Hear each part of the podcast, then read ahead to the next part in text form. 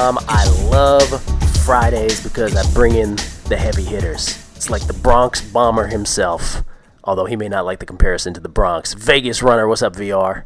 My man, my man. Good morning. Good morning to all your followers and listeners. And uh, glad to be on, brother. Always looking forward to Fridays with Gill. Thank you, sir. And and this time I didn't, you know, we, we had said early on, I was like, you know, remind me because until it becomes a routine thing. And then this week is the first week where I didn't even have to remind you, and here we are. I like it. No, no, now it's a given. You know what I mean? This is one of the shows I do, honestly, I, I look forward to. So I know every Friday I'll, I'll be ready. And as we move on, baby, football will be here soon, and Fridays will be as important as they come. Dude, well, that's why I'm so happy to have you on Fridays because it's with an eye towards that coming up in a few months. In the meantime, just a menu of sports once again baseball, Sure. basketball, another triple crown race for us tomorrow. I know we're not particularly horse guys, you and me, but maybe we've heard something in the air. We'll get to that. And then, of course, hockey tonight, too, a game seven, perhaps a historical game seven in the National Hockey League between the Bruins and the Flyers. Let me talk about basketball first, though, VR, since that's what's fresh in our mind from last night. The implosion of the Cleveland Cavaliers. I want to ask you first of all. First of all, congratulations! You had a sweep last night, and the uh, Celtics were part of that sweep. I know. What did you make of that last minute during that game last night? Uh, thank you, brother. I started off uh, losing in the morning with baseball, then came back at night with uh, the Celtics in Florida. And actually, I was talking to Chad Millman yesterday afternoon from ESPN, and he had called wanting to know some information about the game. He was doing an article on the Boston and, and Cleveland game. You know, it's a big game six. And I actually was telling him I really thought that Cleveland had already prepared themselves to exit after that game five. I mean, everything that, just the way they looked at the end of game five, just the things that were coming from LeBron when, when he started defending that at age 25, we shouldn't be talking about his legacy yet. I mean, this was a guy who already seemed to have one foot out the door and had already realized he's not going to win the 2010 NBA championship with the cast he has. I mean, that that's the bottom line. I think it, just sunk in that they're not better than Boston. They're definitely not better than Orlando, and then having to face the West too, it seems like they just realized that this team was not going to win the 2010 NBA championship, and it, no better example than those final two minutes when they just seemed like let's just get it over with. I mean, they weren't fouling. They didn't. It was just it was ridiculous display for such a, a big game six like that. I was I was very disappointed. Happy in the results, disappointed in the lack of effort from the Cavaliers. Yeah, it was very strange. They had cut a 14 point lead at roughly four minutes left in half to seven with about two minutes left. But when it did, when they couldn't cut it lower than that at about the one minute and some change mark, yeah, they just sort of laid down. It's, it's interesting what you're saying. So you're saying that it was the post game. Game five interview with LeBron being asked questions about his legacy, where you saw the sort of defensive answers, in other words, where you're like, oh, he's mentally done.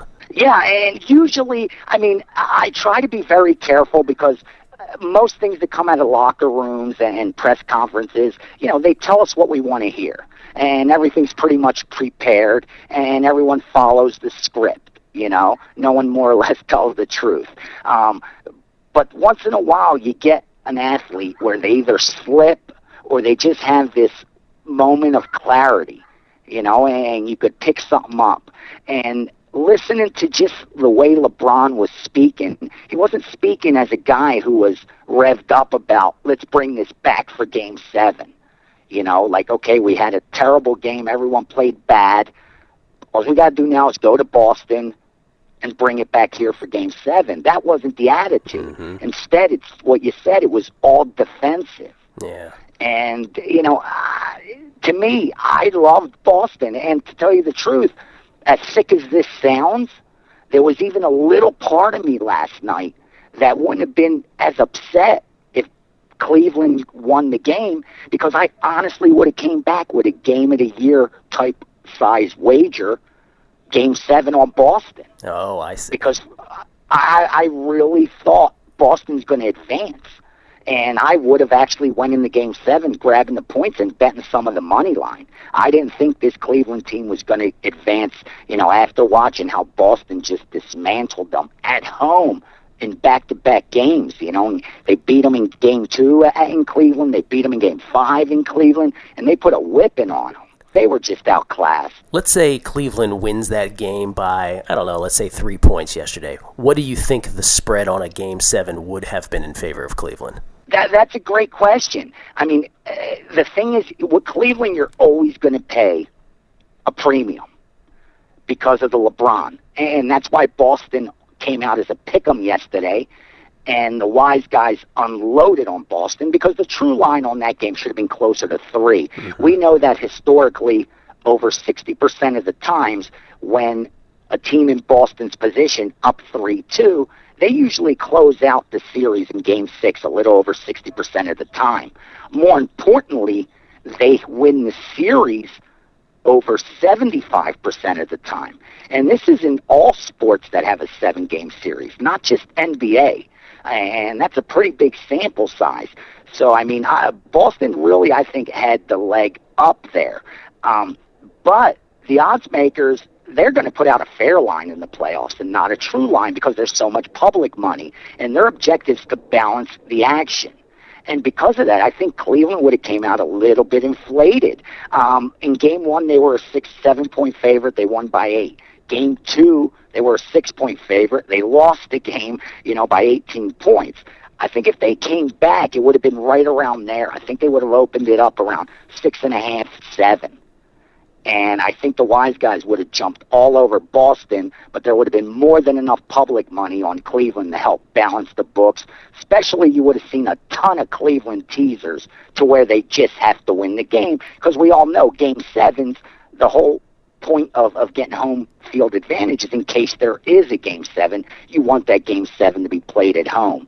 Um, but I would definitely think the value would have been on Boston, but the public money would have still came in on Cleveland. Even yesterday, people just did not want to believe yeah. that Cleveland was not going to advance. They it's just so couldn't true. comprehend it. Yeah. You know? It's so true. I, I agree with you about that line exactly too. I think you're exactly right. It would have been right at that mark where the teasers would have just forced a uh, you know a Cleveland hypothetical win, in other words, and the public would have been all over that number without question. And and you're right. It was almost as if last night you know, it was just a refusal to imagine that the great LeBron couldn't have advanced. No, they, they, it was because I mean, you saw that that even though the public was betting Cleveland and uh, the books knew this was going to happen, the late money on Cleveland. Believe me, you see those betting percentages that said, you know, Boston had 50, 55%. That's bullshit. The only reason that the the betting percentages were skewed like that was because so much wise mo- guy money came in on Boston, but the public was on Cleveland. All the late money, every bookmaker, every local bookmaker on the East Coast, West Coast that I spoke to was getting Cleveland money. They were getting Cleveland teasers. Um, you know, no one could believe that Cleveland was going to lose. But I think the sports books showed us that they were not afraid of this. I mean, they were willing to give the public a better number. And the reason for that, and I think this is a good lesson for the listeners, when you see that the books are hesitant to adjust the number because they know the public's going to come in on, on, that team. Like, let's say you got Team A playing Team B. Okay. The book knows that the public's going to hammer Team B. But early on, the wise guys bet Team A. So at that point, the books have a, a decision to make. Do we adjust the line to stop the wise guys from hitting us and give the public a better number, even though we know they're, they're willing to take a worse number? And a lot of times they'll adjust and open themselves up to a possible middle, but sometimes they won't. And yesterday they seemed hesitant to move off that one. But what was happening was the wise guys were at the window saying, you're going to keep letting us lay pick 'em or one. We're going to keep doing it. And they physically forced the hand of the sports books up to one and a half and higher. You know, some locals went to two, I know. Um, so, I mean, that's one of those cases where the bettor, if you're monitoring a line move, you need to be able to see that, that the books are, are so, don't want to give the public uh, a better number, but because the wise guys love this side so much, they're willing to do it. And to me, I mean, that was as much of a confirmation as you could get as far as supporting the Boston side. That's outstanding. Now, how much of that, though, VR is you have to have the experience of VR to recognize that kind of thing, and how much of that can the actual, you know, sort of newbie bettor recognize? The, the newbie bettor's going to have problem if he doesn't have solid sources. And by solid sources, I mean true bookmaker that's going to tell him where the money is. Because what most handicappers rely on, what most sports bettors rely on, are the sites that show us public betting percentages. But what most people just don't understand is that what they're showing is ticket count. That's right. Not actual money bet. And as a bookmaker, ticket count is the least of my worries. I have no, I don't care how many tickets I write on Team A. What I care about is how much money's bet on Team A. Mm-hmm. The ticket count's irrelevant. I could have 100 tickets, you know, for $100 each on, on Team A. Someone come in, bet 10 dimes on the other side, eh, you know, and all of a sudden that ticket count means absolutely nothing. So I think you have to be very careful, and that's why a newbie will have problems because when what they saw yesterday was oh, this action looks balanced. There's 55% on Boston. Wow, the public might even be on Boston. When nothing could have been further from the truth. The wise guys were on Boston. The public was on Cleveland. In fact, the wise guys kept betting Boston and forced the hand of the sports books you know, which pretty much gave it away. They they were unloading Boston, they were unloading the under. They got there with both yesterday, and I think that's the problem with the newbie that not that they don't comprehend it or that they don't have the ability to reason at the, that kind of level. I just think they haven't acquired the, the the accurate sources, the strong sources, where they could be, you know, confident in their conclusion you know, as confident as I am at least. You know, I had no doubts. You know, when I talked right. to Chad, I was telling him, this is what I know, not what I think. You know, that's the difference. Just a programming note on Monday, I'm definitely bringing back Marc Spears from Yahoo Sports, who has been kind enough to uh, join us a couple times already. He does the NBA for Yahoo, and he was a big believer in the fact that this was LeBron's year, so he'll be on the show on Monday to recap everything uh, from a non line perspective. Back to the lines for a second, though. Okay, that was that was interesting. Our, our hypothetical line for a Cleveland Boston Game 7 VR was around 6 or 6.5. So if we move forward now to games one of both the Celtics Magic series and the Suns Lakers, what do you know? Our line in both of those game ones is 6. Interesting. What are we uh, What are we thinking about those two right now? Yeah, the, the, the line, the, surprisingly, the line for the uh, Lakers actually dropped uh, a little, while the opposite, the line for Orlando went up a little. Um, I, I think there there's a little bit of, of wise guy money there, and there's a little bit of wise guy money trying to get ahead of the market. And let me explain. As far as the Lakers side, um, them grabbing the plus seven I believe it's based on, on, on their true power ratings that show the Lakers should not be a seven point home favorite. And I agree with that 110% because I had said on our podcast with Marco as well as with Dan and Mike that people might call me crazy, but right now I actually, on a neutral court, would make the Lakers and Phoenix a pick 'em. Mm-hmm. Uh, the most I would make the Lakers is maybe a one point favorite and even then it's a little bit more perception than than true intrinsic value you know? Because the way phoenix is playing right now they're playing as good as anybody in the league. In the other series as far as it opened five and a half and now we're seeing as high as six and a half um, at some spots six at other places i believe that was one of those positions, and I more or less got it confirmed this morning when I spoke to a couple people. That was one of these positions where the wise guys are getting ahead of the market. And the reason for that is simple. You have Orlando, who was only the sixth team in NBA history to start the playoffs 8 0. Their stock is on the rise. I'm upset with that because coming into the playoffs, I, I was looking to bet a future, and I was so close to pulling the trigger on Orlando, and I didn't. Um, and right now, I'm afraid the value may be lost from this team. Um, because their stock is rising so quickly. So what the wise guys did here was simply say, let's get ahead of the market and lay the points with Orlando because that's where the public money is going to go. Let's face it.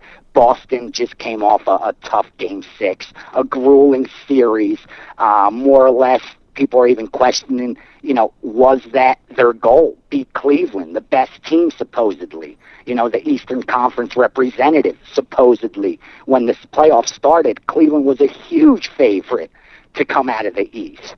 Um, so there's questions there. You know, what does Boston have left? So I think the public was definitely going to take the favorite. They're going to tease the favorite down. And the wise guys, knowing this, got ahead of the market. And what's going to happen come Saturday, or Sunday, excuse me, is if the betting public continues to pound or- Orlando with the wise guys, and they continue to tease Orlando, and this line gets to seven, about a half hour before game time, you're going to see them put out the call and take Boston plus the points because Orlando's not a true position based on you know, an edge that they think they have in the number. It's just one of those positions that they're willing to take because they know the market's inefficient. And because of that, the line's going to move. And that's what we're seeing happening already, the six and a half. So they got the best of it. They already have a tiny middle opening up, and it should only grow between now and tip off. And for the series now, by the way, if, if for series bettors, Magic are minus 275, Celtics plus 235 coming back, and in that vicinity anyway. Lakers a little bigger favorite, sort of minus 340 range, and Phoenix at plus 280 coming back. This with the Suns sort of historically in the playoffs, the Suns are a team that kind of dominates the Lakers over the years in the playoffs. I don't know how much that matters, you know, for the 2010 version, but this is a team that has had playoff success. Four out of five playoff series uh, have resulted between the two teams in the Suns beating the Lakers. Um, so it should be. I'm very much looking forward to do, to these two series. Am I hearing VR that perhaps you are in the camp of? I don't want to give away anything right now, but maybe you're in the camp of waiting to see if those lines bounce up even more? Yeah, I, I'll tell you the truth. The first game with Phoenix and Lakers, I'm a little hesitant to grab the points right now. I'm still doing some work, and, and the reasons I'll be straight with you. I don't like to, to you know, go around the question and avoid the answers because listeners want to know you know what we're thinking. And as far as being a paid handicapper i don't have a problem. You know if i like something i'm going to tell you if you ask me the question. And the truth is my concerns with phoenix is this. They're the type of team that believe it or not rest is a bad thing. Because they are an offensive type machine that has to run efficiently and what happens is when you have a break, all of a sudden that machine isn't running as smoothly as it was. I mean, we, we have so many, you know, past results that support this. You look at even football teams with bowl games. You know, some of these high powered offenses in college football, they have three weeks before their game, and all of a sudden they go in and only score 17 points because offense is one of those things that has to be clicking for you to be efficient. And I think a break does you bad, um, especially when you're a team that's as hot as Phoenix has been. Um, that's the worst thing that could happen to you. On the flip side, the Lakers, the rest is an advantage for this team because here's a team that plays a little more defense, so they're going to be more physical, and because they're more physical, they're going to be more banged up. So the rest is actually going to do them well. And you get Kobe getting healthier. You know, Odom's getting his rest. He's a little older. So, you know, it's one of those situations where I think the Lakers benefit from the break and Phoenix you know, it's a negative that they had the break. Um, so I was a little surprised that the wise guys came out and grabbed the seven right away, but I could understand that because there's no sharp power ratings that would make Lakers that high of a favorite. So obviously there's a little perception added into the line. So they saw some line value. But as a bettor myself, uh, to take Phoenix right now, I, I got to at least find out that practices have been going great. You know, as far as offense is still clicking because that is a big disadvantage having that break. And the totals right now um, are at 189 and a half in the Boston game one and 210 and a half in the Phoenix Lakers um, game one. By the way, the Boston game is Sunday afternoon. That's actually the game that's being played first. So the Celtics have a, a relatively quick turnaround, and then the NBA, in all its wisdom, we have to wait till Monday uh, to check out the Phoenix and the Lakers Yeah, series. Go figure, man. That was crazy. Uh, the, them totals, what happened was the wise guys bet the under on that Phoenix total, and what we saw was during the regular season, two games went over, two games went under. Um, but no line was lower than 212 and a half. Um, and when they, that's why when they brought this out at 212, I kind of laughed. It was right there at that lowest number. Um, wise guys jumped under right away, and I have to agree with them there. Um, I think there's a lot of value, and the true total sh- will, should not be 210. And I believe as the series progresses, we're going to see a drop in the total instead of the total going up. Um, even when they go to Phoenix, I don't think it's going to be that much higher uh, because I believe this total is inflated and there's going to be enough support from sharps on the under to stop the books from over adjusting. Um, as far as the Boston Orlando series, you know, you think of these two teams, you think more defense than anything else, especially the way Boston just shut down Cleveland and the way that Orlando shut down the Hawks. I mean, the Hawks scored over 84 points just one time in that series, Jeez. you know, and Boston allowed more than 88 points just one time in their series. So seeing that total didn't surprise me that low, uh, especially when you look at the season series. Three of the four games went over and, and went under, excuse me, and the only game that went over the total went over by a half a point and landed on 190 when the total was 189 and a half. So I mean, everything points to these two teams going under.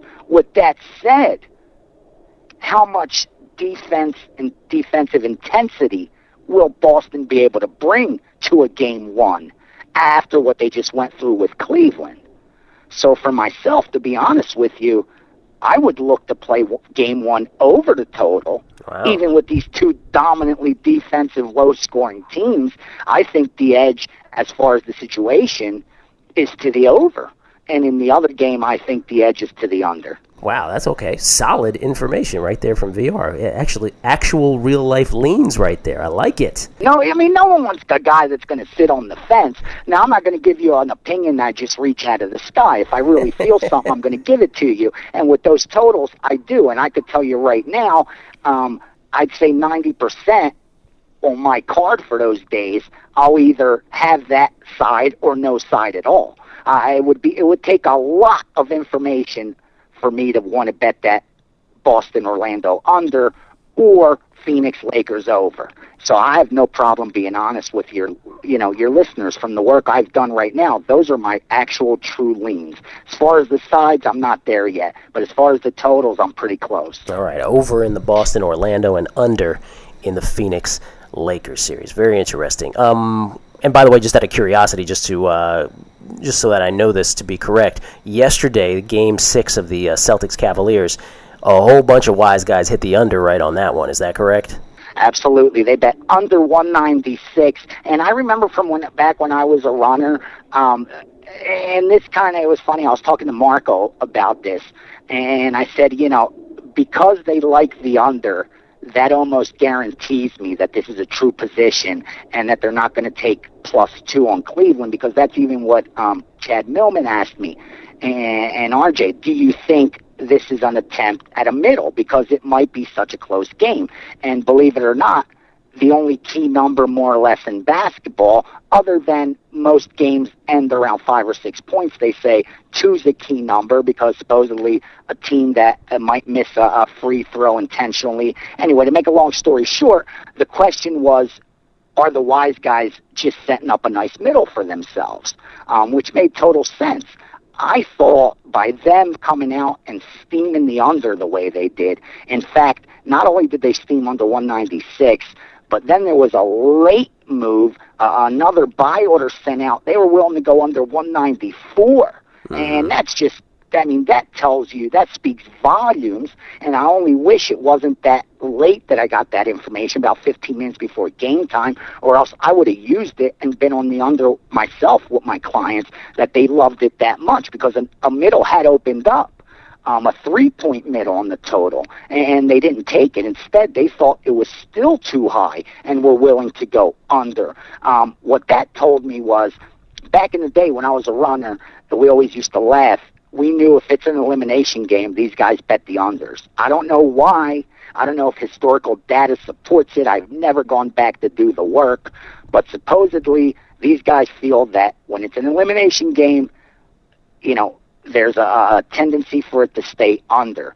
And when I saw that, that pretty much confirmed to me this is a true move. There ain't no way they're buying this back. No one had told me there were there was a chance of them buying it back. So I mean, obviously, you know, I knew that going in. But the fact that they were steaming the under so hard made me think back 10, 12 years ago when I was on this strip and getting that order, and I knew you know, oh, these guys love this game. so, you know, it was just one of those moves, man, where they steamed it and they ended up hitting both sides, which has been rare in these playoffs, I'll tell you that. Yeah, by the way, I should say, you know, at halftime of that game yesterday, 100 points had been scored. Exactly. And, and the first and second quarter, I'll tell you what, nobody with an under ticket was smiling. Right. You know. But then Cleveland came through with another dud half, and that was the end of that. Exactly. That game was on pace for an over. I mean, let's yeah. tell it like it is. Yeah. But, you know, it didn't. It stayed under. So what are you going to do? Okay. Well, let's talk. Uh, let's talk uh, baseball for today. Uh, full card of baseball games. One day game at Wrigley. The rest are in the evening. What on the board today sort of uh, piques your curiosity, VR? I like. Believe it or not, there's a, a couple small favorites that I call my small ball baseball. Anything under 130 to me isn't really a big, you know, a, a a heavy favorite. Yeah, I call them affordable you know? faves. Yeah, I mean, someone, if, especially if you're home, you you have to have some kind of one of the teams going to be favorite. It's kind of like putting a point spread of one and a half, two. You know. Yeah. Someone's got to be favored more or less if you're not going to make it a pick 'em. Um, and that's what stuck out in this board that I like a couple of these small favorites. Um, I'll, I'll give them to you right now. I was looking at Boston uh, against Detroit. Mm-hmm. Um, here's a Detroit team that that came off looking good, you know, uh, against who else? The the New York Yankees, and all of a sudden Detroit's 20 and 15 and only two and a half back um, behind Minnesota. Boston, on the flip side, who'd have thought they'd be fourth right, right now in the AL East? You know, with with Toronto ahead of them, mm-hmm. um, and the fact that the odds makers brought Boston in as a favorite, you know, speaks volumes. And I think they definitely should be the favorite.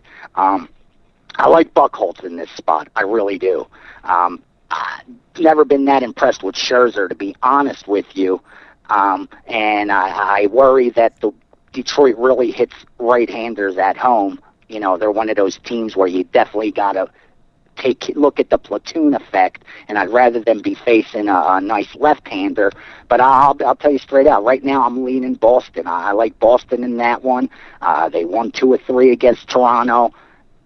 This is one of those road trips. They're six and six on the road. Uh, I think they try to make up some ground here and uh, do well in this series against Detroit. And uh, Scherzer, just to sort of uh, give you a little more ammunition, he has gotten shelled uh, the last three times out. 21 earned runs on 27 hits in his last 13 innings in his last three games. Uh, uh, another game that's sticking out to me, I'll tell you right now, is the Milwaukee Brewers over the Philadelphia Phillies. Yes, I know. Milwaukee just got swept at home against Atlanta. Okay? But because of that, I think we're getting some line value here. Um, let's tell it like it is. Milwaukee right now is four and eleven at home. Okay, so that that's as bad as you're going to get. You know, winning 25, 26 percent of your home games. But I've been doing this long enough to know that this team, when when we look at this, the standings come September, they're not going to be a 25 percent, you know, winning team at home. They're going to be much closer to 50-50, if not higher. Um, so this is a team I really think that you're going to start getting some value with them at home because what people are seeing is that 4 and 11 record. And I'm one of those handicappers that that likes to believe that there's laws that govern what we do.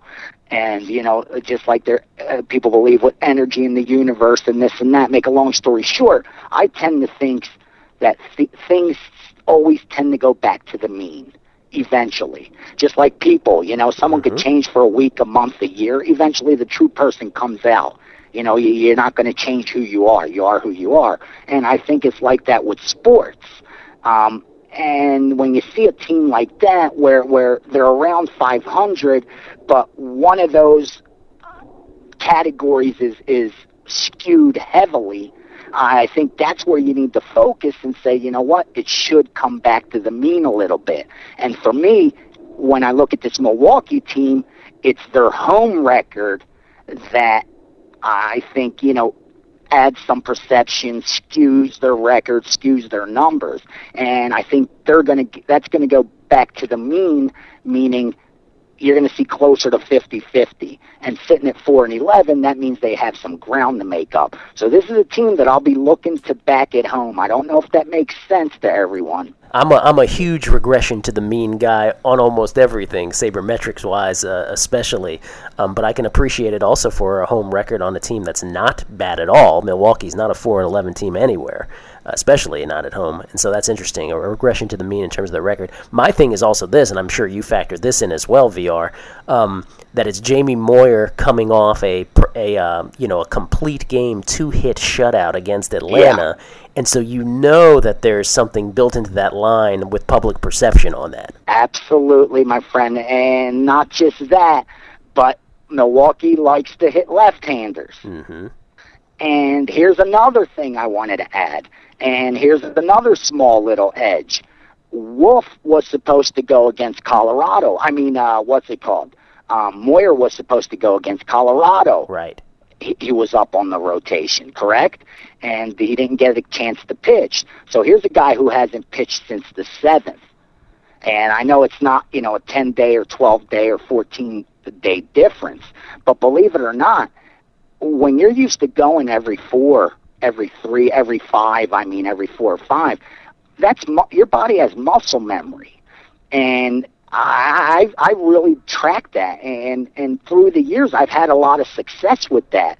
When a pitcher, not when they come off the DL, because that's different.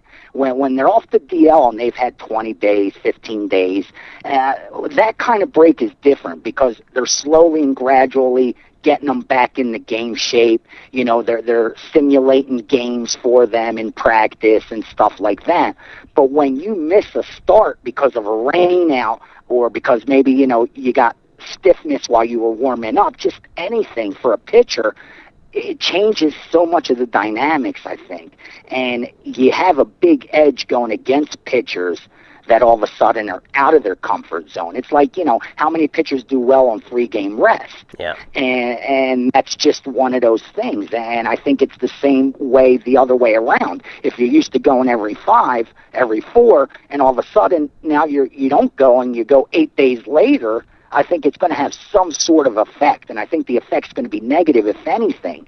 So I, I think we have a lot of things working for us on this brewers team tonight. I like milwaukee. I like the short price and it's one of those games that i think is definitely going to make my card tonight. Couple couple other things in that game, and I officially stayed off that game.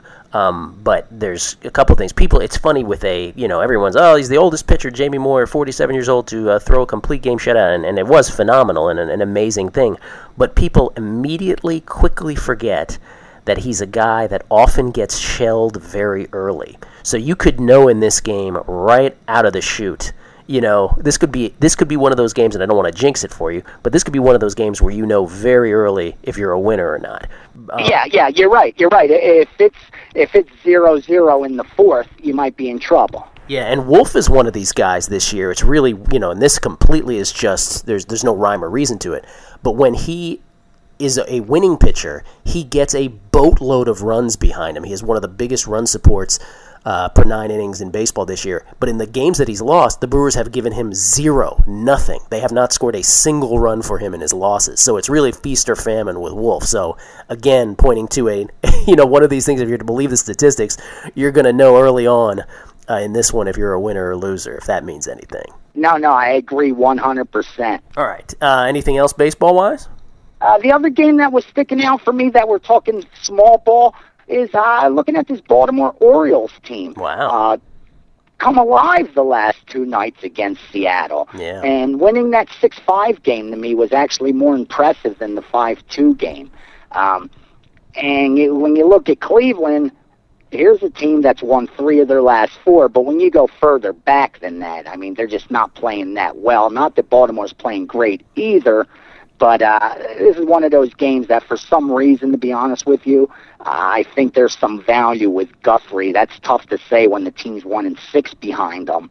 But last two games, he just he hasn't been that bad. I mean, he went six innings, only gave up three earned runs on the road against Minnesota, went seven innings against the Yankees. So he's pitching better than he has early in the season. And uh, being at home here, I, I lean Guthrie. You know, it's not one of those games that I've been able to confirm, but just one of the, another one of those small ball ones that stick out at me. Well, you and I, uh, we think exactly alike on that game. I actually wrote in my write up uh, on the threads in the forum, um, in the uh, pregame forums.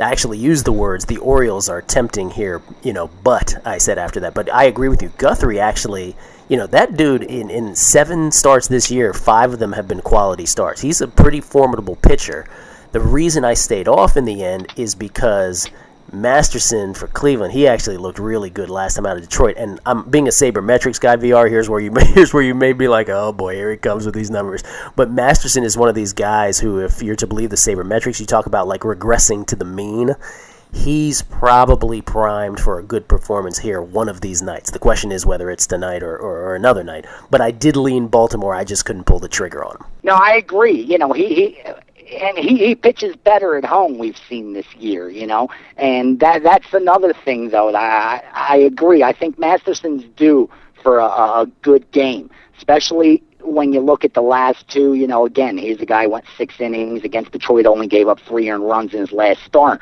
But when you look at how he's done on the road, I think that's where we get a little edge. The last two times out against Oakland and Minnesota, he didn't get into the fifth inning. He was out by the fourth.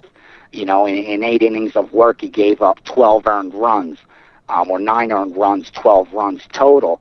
So I, I think he's due for a, a good game, but I think if I'm going to back Masterson, I'd look to do it at home. Okay, let's have our first. Let's have the first betting dork hockey talk ever right now on this show. And I am always curious. You're a Philly guy, born and raised in Philly, correct? Yes, sir. All right. So I'm always curious to ask people from who are you know born and bred in certain towns what the sports sort of hierarchy is in that in that town. What what how would you rate in terms of fan passion in Philly the the major sports? Wow, back in the day, it, it changes. It, it, Philly's one of those towns where it, it seems to have changed. Back when I was young, believe it or not, and now we're seeing it with the HBO special. Hockey was number one when I was a little kid. I mean, back with the Broad Street Bullies in the '70s, believe it or not, hockey was was the the big thing in Philadelphia. I mean, everyone was a hockey nut. Then, believe it or not, it started turning into basketball, and the Sixers won a championship for us in '83. Then Villanova won a championship in '85. So the city started getting behind basketball. Then all of a sudden, you know, Randall Cunningham comes. You know, the Eagles start playing better, and it becomes a football town. Mm-hmm. Now, the Phillies got us to a World Series and won it, got us to a World Series again. They lost, but still back to back World Series. Now it seems to be the passions in Phillies. I mean, you see Philly hats, Phillies hats in the winter when the Eagles are playing. It's become a Phillies type of town. So right now, believe it or not, I have to put the Phillies up top, Eagles second, Flyers third, and uh, Sixers down at the bottom. Probably put Villanova above the Sixers. Right By the way, to be honest, as maybe you... LaSalle LaSalle Sixers right now. maybe Drexel. Um, yeah, but it, it's definitely the Phillies, man. Everybody's got Philly fever there, you know. And, and this is a team that you know is the same team, if not better, than the last two seasons.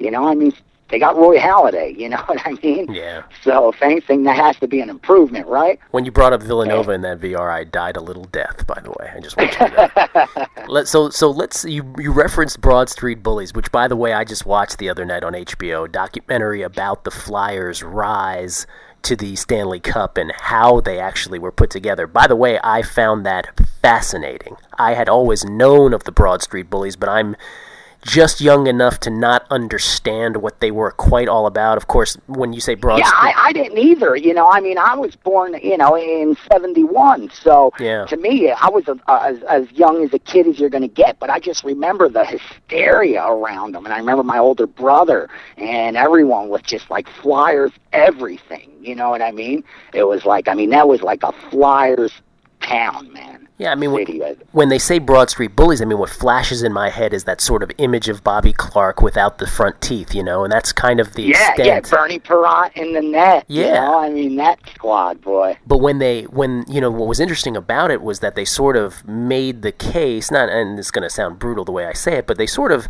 th- what they're saying is the Flyers essentially came into this wonderfully pure sport and, es- and essentially, for lack of a better term, trashed it. you know, Yeah, it, destroyed it. Yeah, changed it forever. They absolutely You know what I destroyed mean? it. And- And, you would expect it from a Philly type of club. You know? Exactly. Exactly. Which brings us to today. Um, by the way, Game I- six. Yeah, I would, well, game, Game seven. seven. I would recommend that uh, that uh, doc to anybody. By the way, Broad Street Bullies on HBO. But uh, tonight, possibly a historical occurrence in the National Hockey League. This has only happened, I believe, two times before. Uh, well, if it does happen, we can say it will be the third time. We'll see if it happens. But only twice in NHL history, might be three, but I think it's twice, has a team come back from a 3 0 deficit to win a best of seven series. And tonight, staring in the face, the Flyers have the opportunity to do just that. The Bruins won the first three games. The Flyers have come back with the next three. What do you think, Mr. Philadelphia? I'll tell you what. I mean, all what I keep hearing from people is that Flyers are actually going to end up beating this team. That you know, Boston's offense just has disappeared the last two games, and it has. I mean, they've put up one goal in the last two games. Um, you know, and when before this team was was scoring some goals. Um, tell you the truth, as as much as I wouldn't mind seeing Philly advance, I gotta like Boston here, man. I mean, it's a game seven at home. Historically, you're supposed to win. I mean, all the data supports that Boston has an advantage. And at this price, I gotta say that I think, believe it or not, the value is with the home team. And people are starting to fall in love with this Flyers and the thought of coming back from a three nothing deficit that the odds makers ha- have been forced, whether they like it or not, to adjust. Because I mean, when you look at those, uh, what's it called, the first two games in Boston, Boston was a minus 160, 150 favorite you know, and all of a sudden it's down to 125. And sure, I know things have changed since game one, especially with the Flyers winning two, three straight. But I think that big of a price adjustment, uh, I just, I, I really gotta like the, the, the Boston in, in this one, and especially after last night the Celtics got it done. And I think it's just one of those things where the city just keeps on celebrating, brother. Well, the, the And I, I mean, you know, you got a backup goalie. Let's, I mean, we, with Boucher, yeah, they got a shot, and I might have even stayed off it. But right now, I'll be honest with you, I'm this close. To, I'm looking at a total right now, but I'm this close to, to instead giving out Boston. Wow.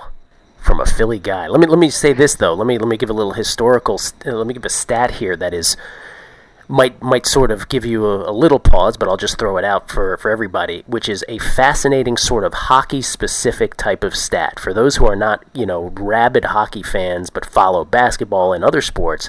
You're used to thinking, oh, huge home home court advantage, say in basketball in a game seven situation. Well, in hockey, not only have we just seen the Canadiens beat the Caps and the Penguins in Game 7. Sure. But in the last nine Game 7s, seven road teams have won in the NHL. That's amazing. No, yeah, and, and in the last 40, it's 20 and 20 in this round in the quarterfinals. Wow. in Game Seven. You know, I mean, when you go back since the start, since 1939, when it started, you know, these playoffs, whatever. Make a long story short, it's 80 and 52, the home team. You know, 60 percent, 61 percent. Which But is still not that high. Yeah. Exactly, but over the last 40, it's been a 50-50 proposition. I totally agree. I just I know the momentum and everything's on the with the Flyers, but I just think home being home is just such an edge. Mm-hmm. And to me, it, it's not. It to tell you the truth, because I haven't been doing you know much hockey, any hockey this year. It just to me, it just simply has to do with value, and I think there's just line value there. Yeah, no. You know, I mean, i- irrelevant about my feelings or you know anything else. I just think as a as a professional sports bettor with the agenda of finding value, I believe there's value on this Boston team playing at home in Game Seven to lose four times to the same team with a backup goalie. You know, having only lay 120 right now. I, I've seen worse bets than that in my life. Oh, yeah, absolutely. That's a good way to put it. I have seen worse bets. than that. That's that's so true. you know. Yeah, it is just. I mean, it is a fascinating. I guess for me, for the not for you know, I'm just a bandwagon hockey guy. When the Caps, Yeah, dude, I'm sorry. I'm, this year I have not really gone into it because so many other things have taken up all my time, and I'm more just a fan, and, and I enjoy watching the playoffs as much as anybody else. Um, and I even have a little vested interest. Sure, I wouldn't mind seeing a Philly team win a Stanley Cup. You know, but but with that said, this is a game that I definitely want to watch, and and if I'm going to have my money on it, my money's more important than my emotion. You know, and Absolutely. and and, you know, fulfilling some childhood need of, of rooting for my favorite team. and If I'm going to put my money down, it's going to go to where I think I have the best probability of of making a profit. And for me right now, you know, unless I over the next six hours something could change my mind, I gotta lean Boston. people who follow pregame pros, who uh, I guess we shouldn't have to say that, but it's it's worth stating. Yeah, we never we never bet with our hearts. That's for sure. You know, in terms of childhood team loves, it's always about value. Oh yeah, yeah. When you have Marco D'Angelo betting against the Steelers, that says it all right uh, there. yeah, that's going to tell you right there. That's great. Um, but I do find that fascinating about hockey. Not to not to belabor the point about this game, but when when a Barry Melrose at ESPN comes on there and he says he goes and he'll say it, he'll be like, I don't know what it is about hockey specifically. He's very open about it. He's like, but unlike say basketball. And I would say to Barry, because it's the refing in basketball, Barry. But he's like, hockey players just think they can go in anywhere and win any game. So I just think that's interesting about that sport specifically, because it's so yeah, I different. agree. I totally agree. All right, so now I know VR that you you and I I love this because we did this before the Derby. You and I are not um, Marco D'Angelo level horse racing guys, but it is always fascinating to hear before the Triple Crown races because I know you said last time before the Derby you're like, here's what I do. I just kind of listen to what the buzz is. So I ask you, we're like 24 hours, a little more than 24 hours in front of the Preakness. What have you heard in the air, my friend? I'll tell you what, that super saver is for real. That's what I'm hearing. Really? Yeah, I'm hearing that Super Saver is the real deal. Um, I was hoping I didn't hear that. you know, I'm hearing that it has a, a, shot of winning the Triple Crown, believe it or not, um, uh, which is surprising when it's coming off the second Arkansas Derby, third in the Tampa Derby. Um, why they believe it's reached its peak, I don't know. But the other horse that is getting a lot of, of talk from the professional horse bettors out here. And this is a horse that I looked at and gave out last time for the Derby. But the problem was the field. I mean, you remember how sloppy it was, Right. and, and it was just one of those rain drenched, you know, surfaces where anything could happen. Um, but the horse right now, and it, it did absolutely nothing in the Derby, but for Zito to be bringing this horse back to run this race speaks volumes, and that's Jackson Bend. That's exactly the horse that, and for for almost the exact same preamble, that's what Marco was talking about yesterday on my show. That he he he basically said, I'm putting words into Marco's mouth, but basically he was saying what you are, which is there's a reason why this horse is in this race, kind of thing. Yeah, it, it, this horse is not by accident. It was re- it was expected. It was one of those hidden gems that that real horse racing people would not have been shocked if it would have won the Derby because here's a horse that came off a second at the Wood Memorial, second at the Holy Bull, won the Fountain of Youth. You know, so this one was ready to you know jump out and grab something big and I think what killed it was the the, surface. So coming back, this is one that people are going to overlook because it finished 12th in the Kentucky Derby. Hmm. But I'm telling you now, Jackson Bend, beware, just might get near there for us. I'm gonna be I'm gonna be honest with you. Wow, I like the Jackson Bend one. I'm gonna be honest with you. The last thing that I expected you to say first, though, was that you're hearing Super Saver is a possible triple crown horse. That's incredible Yeah. to me. Yeah, I, I when I, I and this is from guys that don't believe the hype, you know, and just and, and not because it's it's that great of a horse, Mm-hmm. But it's just but a weak they- field, the- right? this year, we're looking at extremely weak field. by the way, That's why. by the way, you can get Super Saver to win the triple crown right now at plus six fifty. So that's nothing to sneeze at either. No, no, but I mean, you know that that's he's got the right jockey on there. I mean, Calvin Borel, and uh, he's as confident as you could get. And uh, these guys just think that you know, with Todd Pletcher finally getting over that hump, winning a Derby, that the opportunity's there now for the Triple Crown. Because, like you said, this is a weak field, man. I mean, mm-hmm. look at all these horses. Other than Lookin At Lucky, there's really no horse that you Right. know anyone's really gotten excited about. You know, you, you brought up Borel. I felt, and, and, and I shouldn't feel stupid because I don't even follow horse racing besides the Triple Crown races, right? I show up for those every year. But when Calvin Borel won aboard Super Saver in the Kentucky Derby, even as a layman fan, I felt so stupid afterwards because I'm just like, well, that was the only thing I knew about horse racing. I should have just bet the jockey, you know? yeah, yeah, you're absolutely right. Like, how dumb and, am I? and Borel said it after that race too. He said, "I'm going to win the Triple Crown with this horse." By the way, his post game interviews are just, his post uh, race interviews are just phenomenal with his Oh, accent. they're awesome. I keep expecting him afterwards. Someone asked me, they're like, "What do you think he's going to celebrate with?" And I said, oh, "He's going to celebrate with nine raisins." Because that's what jockeys do. I have no idea. He just, he just seems so happy with himself afterwards. So maybe, I mean, yeah, he does. yeah. So Super Saver and um, Jackson. Jackson Bend. Bend, baby. Hmm. Horse racing, Yeah. hockey. We missed nothing. We miss nothing. Basketball, baseball. Look forward to it. Another uh, huge weekend of sports. And um, where are you going to be watching all this stuff? What, what does VR do when he watches the Preakness? Where are you when you when you watch all this? Uh, but believe it or not, lately the, the the Kentucky Derby I ended up watching at home because I was working throughout the day. You know, I went down to the strip early, came back, and I ended up working throughout the day um, here at home. So I didn't go out anywhere. But I believe for this weekend, I am going to head out. Marquez, one of the forum posters, is in town this weekend from Hawaii, so I'm going to go out and see him and Nice. probably hang out at one of the strip casinos and watch the games.